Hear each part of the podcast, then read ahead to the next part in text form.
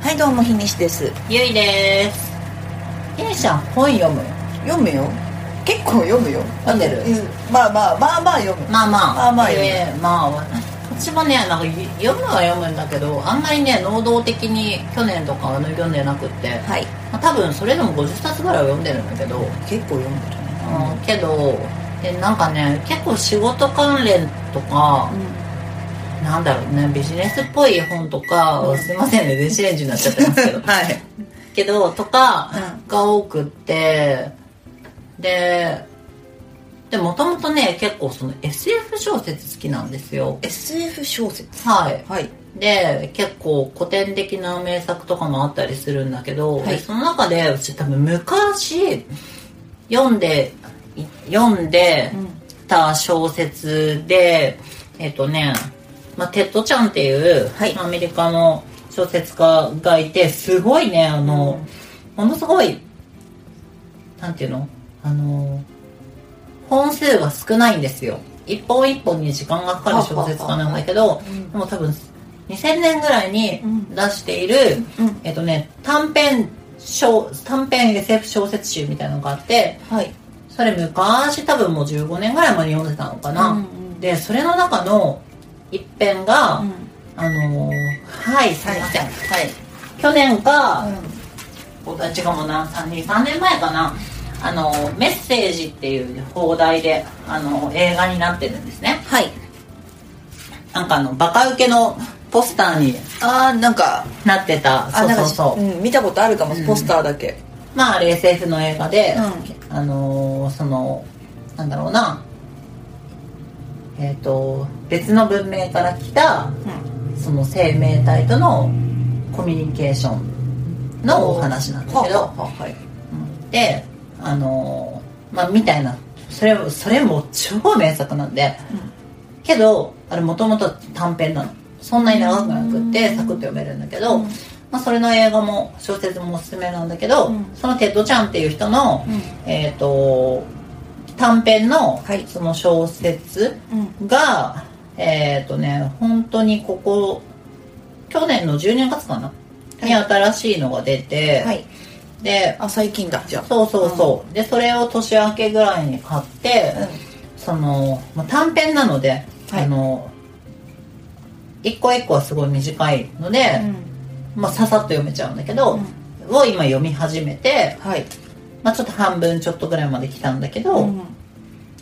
おすすめしたいでもうこれもうなんていうタイトルなんえでっすとかねテッド「ちゃんいぶき」いぶき「いぶき」っていう、うんえっと小説なんですけど息に吹くでいぶきそうそうそうそう、はいで、うん、なんか別に中身をね細かくうんあのおすすめするとか解説することもないのなぜなら短編なのでまあまあそうよねうんなんだけどうんとなんというかこの人の SF って、はいなんだろうそれそれこそ SF って「スター・ウォーズ」とかう、んうんうんなんだろうわかんないガンダムとかも SF なのかなまあ一応そうかそうだね、うんそのサイエンスフィクションなので、まあ、海外だとサイファイとか呼ばれて、まあ、その大きな、えーとまあ、ジャンルの一つではあるんだけどなんかねその SF のシチュエーションを題材にした、うんでもやっぱり人の話なんですよ。ああ題材は SF なんだけどそうそうそう、なんかそういう題材をもとにその人の心うん、うんとか人の触れ合いとかなんかそういうことをきれいに語るうん小説なのでなんかそんなの科学うんうーなんだろうなぎえ科学交渉とかなんか別になんかそういう、これは現実的にあり得るかとかそういう話の、うんなんか SF とかの次元には全然いなくって、はいもう本当に空想の話、だからあのいやありえるありえないとかじゃなくってもう結構引き込まれてくんだよねそのシーンに、へーうん、でなんか一個一個の物語がとても綺麗に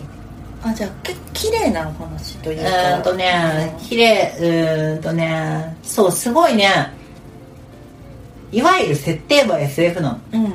なんだけどとてもねその温かい気持ちになるとか、うん引き込まれる人の話だなっていうふうに読んでて感じ身る近に感じたりとか、うんそうそうそうへとかもうそれこそ愛愛をあの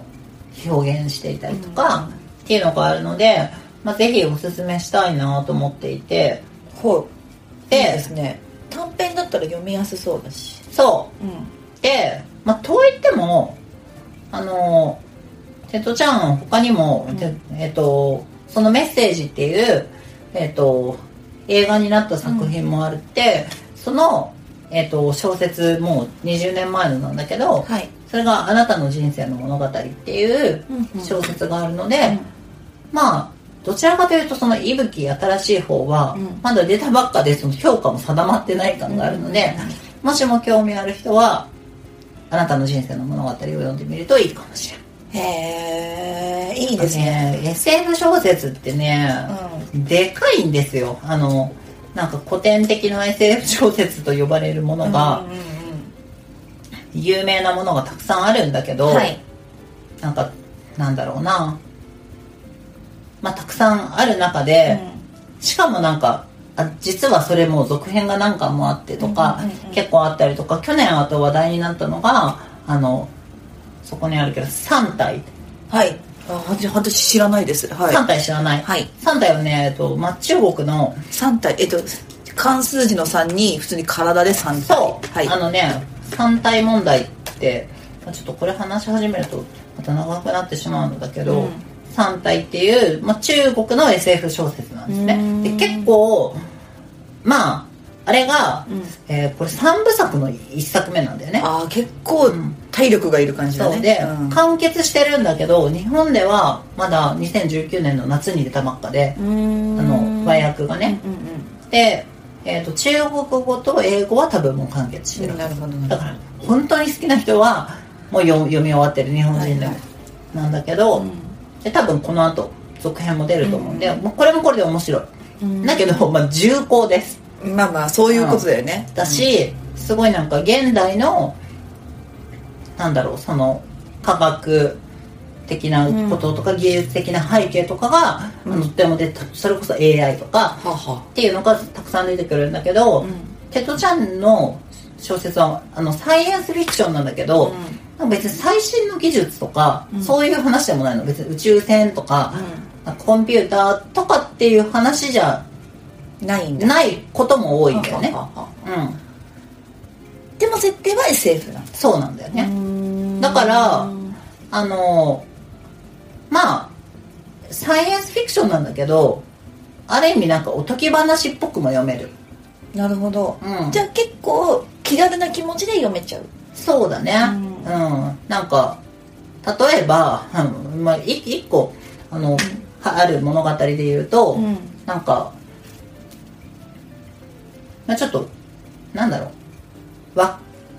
枠木枠みたいのがあって木枠ゲゲートみたいのがあって、でこのゲートを通り抜けるとうん多分何十年前のそこに行けますはははみたいな設定をうん元にしたうん物語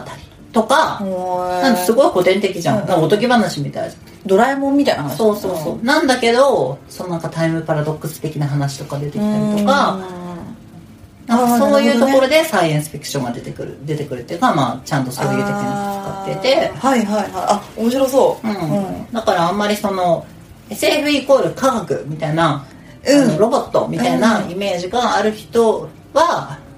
どちらかというと手をつけやすいかな、へー逆にそういうのに対してちょっと敬遠しがちな人もこはいうはい入りやすいってことだとう思いますはあ SF 小説のうんなんか入りとしてはいいかもしれない